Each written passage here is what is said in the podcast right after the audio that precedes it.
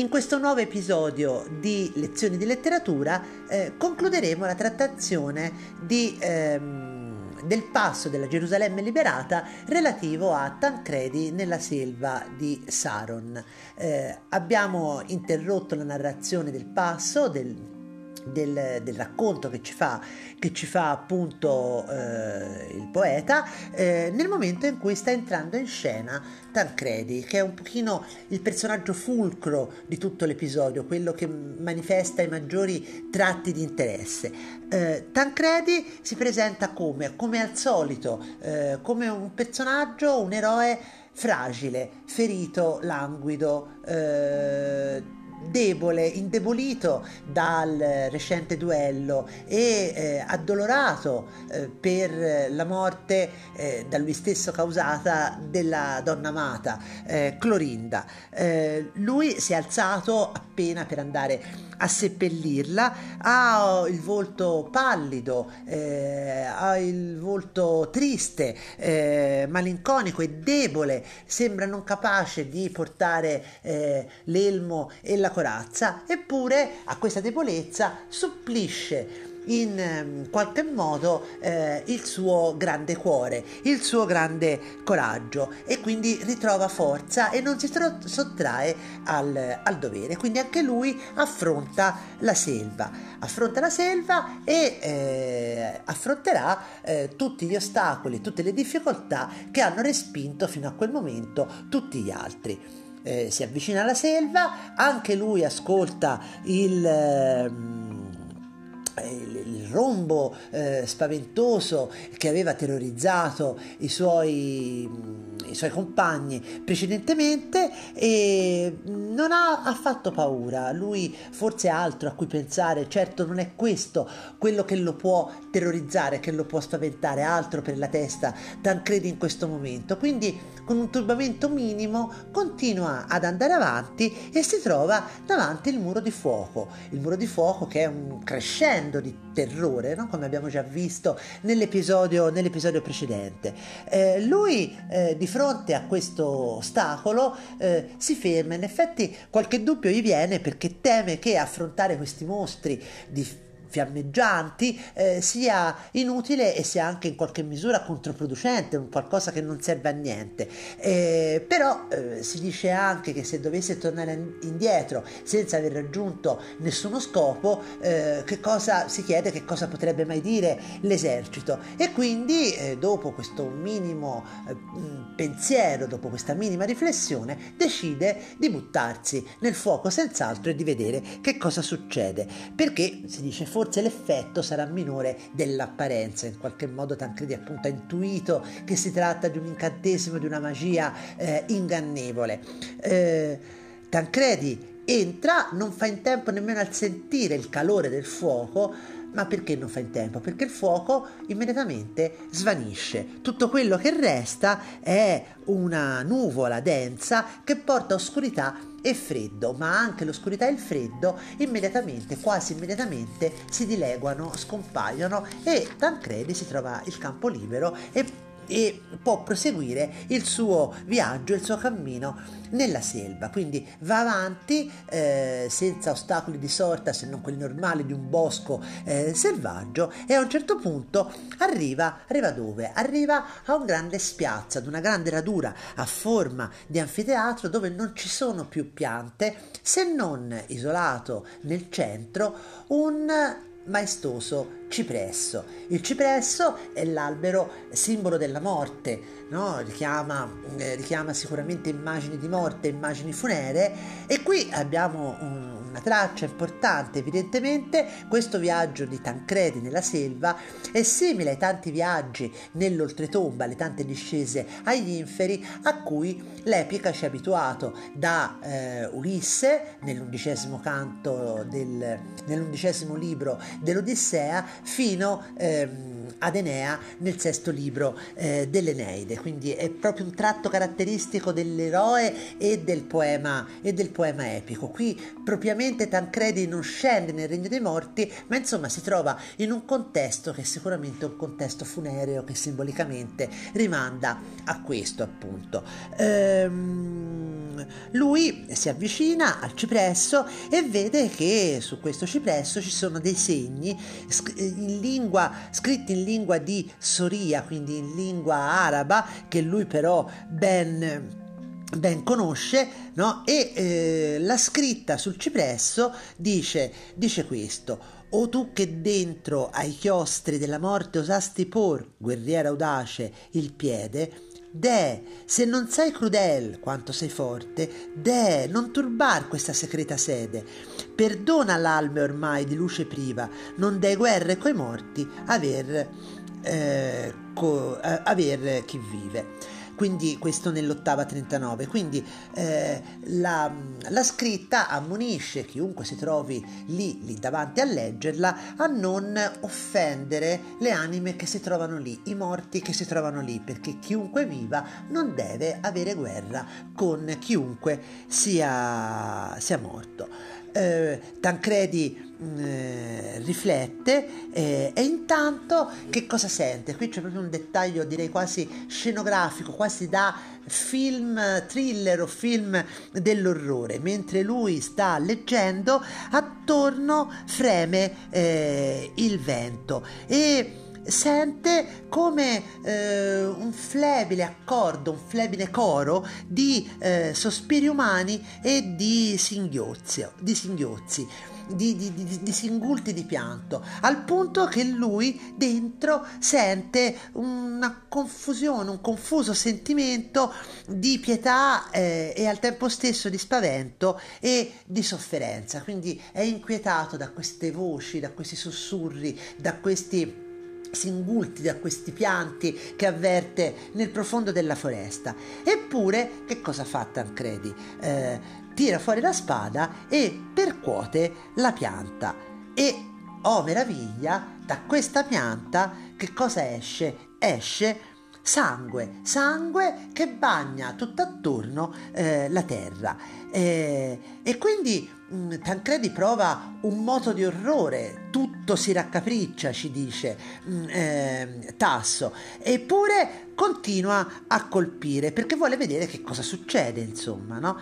E alla fine No, eh, come conseguenza di questi colpi esce eh, eh, dalla, dalla, pianta un gemito quasi indistinto no? di sofferenza, una voce funerea, una voce tombale, no?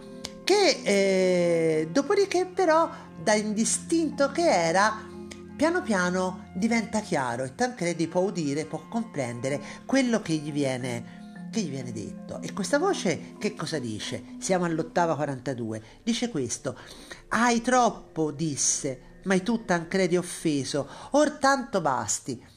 Tu, dal corpo che meco e per me visse, felice albergo già, mi discacciasti. Perché il misero tronco a cui m'affisse il mio duro destino, anco mi guasti, dopo la morte gli avversari tuoi, crudel, nei lor sepolcri offender vuoi? Clorinda fui, né sol qui spirito umano albergo in questa pianta rozza e dura, ma ciascun altro ancor, franco e pagano, che lassi membri ai piedi dell'alte mura, ha stretto e qui da nuovo incanto e strano. Non so se io dica in corpo o in sepoltura. Son di sensi animati i rami e i tronchi, e micidial sei tu se legno tronchi. Questa voce è una voce che dice moltissimo a Tancredi, che lo terrorizza, perché è la voce di Clorinda che gli dice ma perché continui a tormentarmi?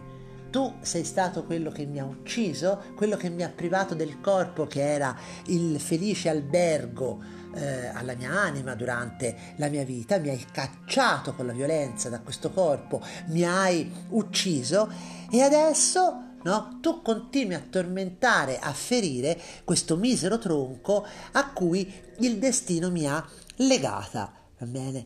Tu continui a voler offendere, a voler tormentare i tuoi nemici anche dopo la morte? Dopodiché si dichiara, io sono stata Clorinda e non sono l'unico spirito umano che si trova in questi luoghi, ma chiunque muoia, o, o franco, oppure pagano, musulmano, a, sotto le mura di Gerusalemme, per qualche misteriosa magia, si trova qui costretto. Va bene, io non so se veramente ho sepolto oppure eh, in qualche modo incarnato in questi, in questi alberi. E tu quindi sei particolarmente crudele, sei micidiale se tu colpisci questi rami perché ci provochi un'ulteriore sofferenza.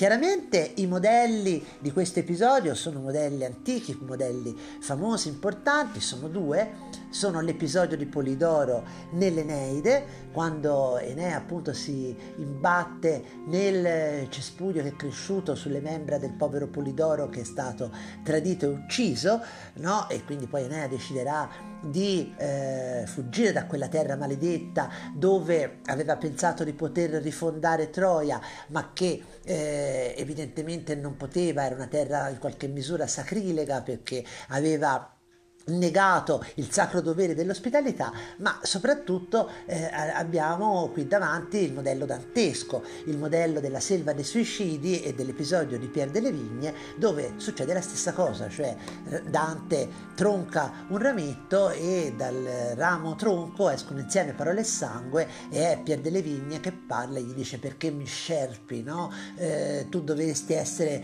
più pietoso se anche fossimo stati anime di serpi, ma in realtà siamo, siamo uomini veramente. Quindi è un episodio intessuto di richiami letterari, però questi richiami letterari non sono delle copiature o dei plagi, sono degli spunti che Tasso eh, usa in maniera assolutamente originale, perché in fondo che cos'è? La, la selva di Saron è una selva incantata, quello che c'è lì non è reale non è effettivamente esistente, no? Questa immagine, quest'incubo eh, davanti al quale si trova Tancredi non è altro che la proiezione del suo rimorso per aver ucciso la donna che amava. Eh, quindi è, diciamo così, una rappresentazione da incubo, usiamo ancora questa parola onirica, di sogno, ma di sogno come incubo, no? di quelle che sono le sue ansie e di quello che è il suo dolore, il suo rimorso più grande. Ecco perché alla conclusione dell'episodio precedente ho detto che Tancredi qui si trova ad affrontare il mostro più tremendo di tutti, cioè quello che alberga dentro di lui, quello da cui non può ancora sfuggire, non riesce a sfuggire, il suo tormento interiore più profondo che gli si manifesta davanti senza che lui riesca in nessun modo a reagire perché nel, nel, nel prosieguo del passo Tancredi si capisce che eh, eh, si rende conto che quello che ha davanti è un simulacro, è un'ombra, non è qualcosa di reale, no? Ma esattamente come un malato eh, si rende conto quando vede qualche cosa, eh, mh, qualche immagine falsa propostagli dal suo delirio, che quella è un'immagine falsa, eh, se ne rende conto ma non può fare a meno di provare un grandissimo timore, una grandissima angoscia, eh, una grandissima, eh, una grandissima eh, paura, eh, allo, stesso, allo, stesso, modo eh, Tancredi, spaventato, non, non, crede a quello che vede, però ne ha eh, una grandissima paura e quindi cede, quindi si allontana. Ma si allontana, cede non tanto per il timore in effetti, no? La paura che lui ha è forse una paura di se stesso, no? Più che altro lui è travolto dalla confusione di sentimenti che prova in quel momento di fronte eh, alla a, quest'albero dal quale esce la, la, la, voce, la voce, di, di, Clorinda. E infatti nell'ottava eh, 45 eh, Tasso descrive così eh, i sentimenti contrastanti che prova Tancredi e dentro il coglie in modo tal conquiso da vari affetti che s'agghiaccia e trema e nel moto potente d'improvviso gli cade il ferro e il manco in lui la tema va fuor di sé Presente avergli avviso l'offesa donna che plori e gema, né può soffrir di rimirar quel sangue, né quei gemiti udir d'egro che langue. Quindi lui si sente agghiacciare ardere eh, eh, al tempo stesso, proprio eh, dalla, dalla, dalla mano gli cade la spada e non è tanto il timore e la paura che ha potere su di lui, no? Ma va fuori di sé perché gli sembra di avere davanti la donna che lui ha ferito e ha ucciso, gli sembra che lei pianga e gema davanti a lui e questo è una cosa che lui non può sopportare, non può sopportare ascoltare, di ascoltare questa voce, non può sopportare di guardare quel sangue e quei gemiti che gli sembrano i gemiti di un, di un malato che sta eh, agonizzando, no? E quindi eh, non, lui eh, da, davvero eroe non, non, ha paura di mostri o di eh, mura fiammeggianti, no? ma da eroe contraddittorio, quale Tancredi è, no? lui è debole soltanto per quanto riguarda l'amore e quindi viene eh, respinto da un'immagine falsa e da un falso lamento. Eh, la spada viene portata via magicamente da un vento impetuoso, lui a quel punto disarmato se ne va, si allontana e la ritroverà poi successivamente sulla, la ritroverà poi successivamente sulla strada.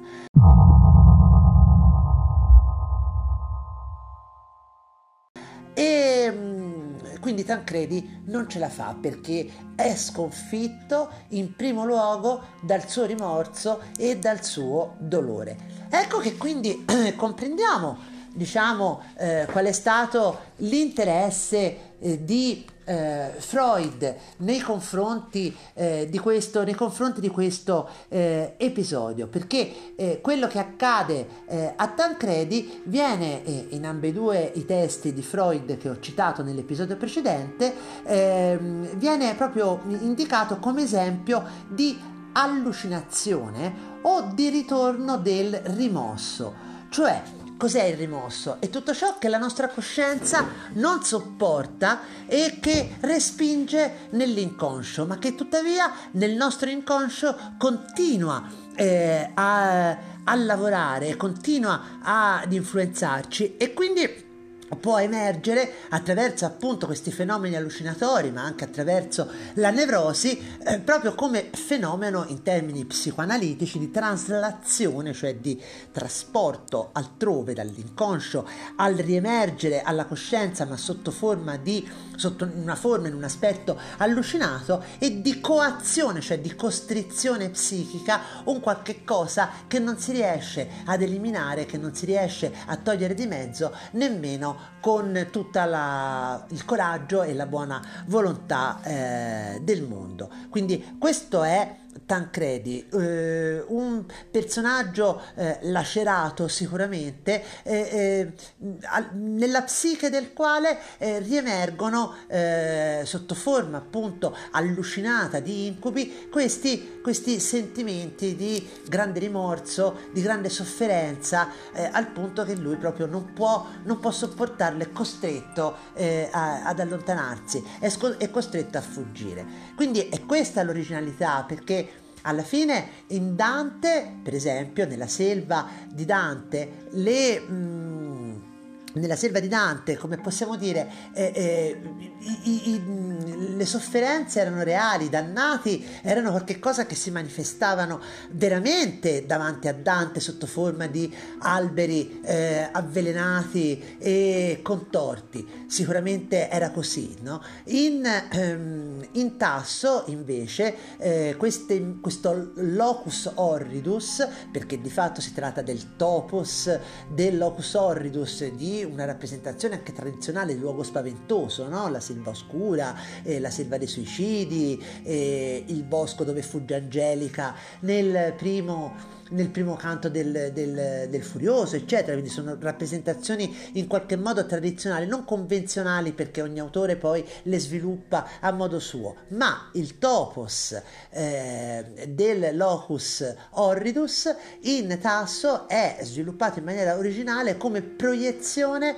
della psiche dello stesso personaggio. E è anche interessante vedere che tipo di eh, focalizzazione praticamente usa Tasso, eh, Tasso conduce il lettore per mano per tutto l'episodio, cioè facendogli vivere sostanzialmente quello che gli stessi personaggi vivono, quindi adotta una tecnica che possiamo definire di focalizzazione interna, non spiega più di tanto di che cosa si tratti, no? ci lascia eh, vivere e vedere eh, e ascoltare i miraggi della selva di, di, di Saron con gli occhi e con la sensibilità degli stessi personaggi, no? E questo processo raggiunge il suo apice, il suo climax, potremmo dire, proprio con, mm, con mm, Tancredi e, e, con quello che succede a Tancredi che si trova di fronte effettivamente a quello che più spaventa, cioè i mostri, le ansie, le angosce, le paure che abbiamo dentro di noi, che vogliamo nascondere, ma che poi se esistono e se non vengono risolte,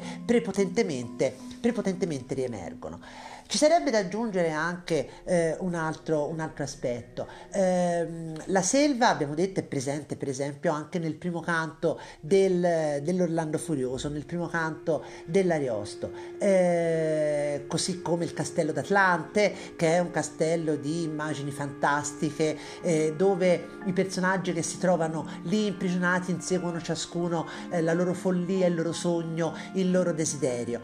Eh, ma la follia degli uomini, la follia ad Orlando per esempio, ma non solo di lui, nell'Orlando Furioso da Ariosto è, è trattato con grande profondità sicuramente, con eh, grande attenzione e sensibilità per quelle che sono le manifestazioni dell'animo umano, no? eh, però anche con grande leggerezza, con grande ironia, con un certo qual eh, distacco, no? Eh, niente dell'ironia arostesca eh, in tasso. Eh, in tasso c'è un profondo ehm, coinvolgimento, il desiderio di coinvolgere profondamente il lettore lettore in eh, questo percorso eh, particolare di eh, questi personaggi. E infine, proprio a conclusione di questo episodio, vorrei anche notare un aspetto interessante. Io vado sempre alla ricerca di eh, connessioni eh, fra la cultura letteraria eh, classica, quella che si studia a scuola, tradizionale, con eh, il mondo dei eh, mass media attuale, con le produzioni artistiche eh, che eh, ci sono oggi e che coinvolgono eh, un vasto, un, vasto, pubblico. Se vogliamo, eh, il tema del, del locus horridus della foresta dove se ti perdi eh, si eh, manifestano eh, ombre, sogni che in realtà non sono più di tanto reali ma appartengono alle profondità eh, della, della, psiche, no? è un tema che è ricorrente in eh, produzioni eh, interessanti e importanti della cultura eh, di massa attuale. No? Io eh, rileggendo l'episodio della selva di Saron eh, eh, ho trovato delle, delle, connessioni, comunque il ritorno di eh, appunto moduli narrativi, moduli espressivi classici, tradizionali, rivisitati in chiave, in chiave, moderna, per esempio in una eh, importante e celebrata eh, serie televisi- televisiva che è Lost, dove i vari personaggi si trovano perduti in quest'isola enigmatica e eh, per sei stagioni si perdono eh, nel tempo e nello spazio, eh, ma in fondo eh, quello che incontrano eh, in quella giungla no, non, è nient'altro che, eh, non è nient'altro che la loro storia, il significato più profondo di quello che loro sono stati. Infatti Infatti Lost è caratterizzato da questo gioco continuo di rimandi fra passato, presente e futuro, da questo intreccio temporale che è abbastanza tipico della cultura postmoderna, se vogliamo. No?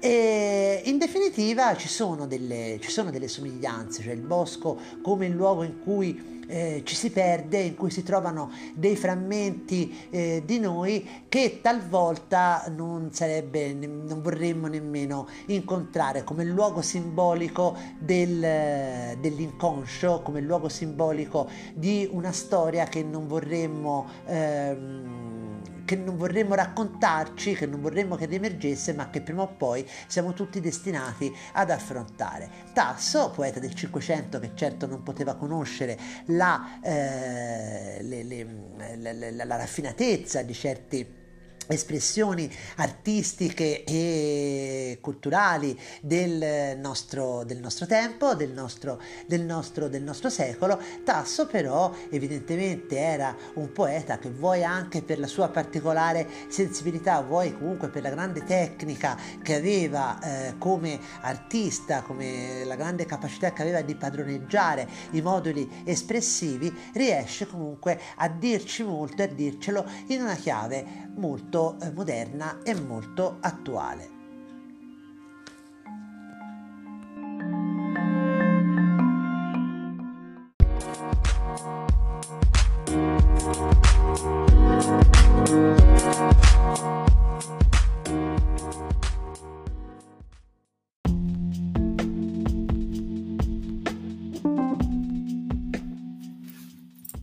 Prossimo episodio relativo alla letteratura del Cinquecento parleremo delle due correnti più importanti del secondo Cinquecento e dell'inizio del Seicento e eh, del loro intreccio, della loro sovrapposizione, della loro opposizione, cioè manierismo e barocco, ovviamente soprattutto per quanto riguarda la letteratura, ma non solo.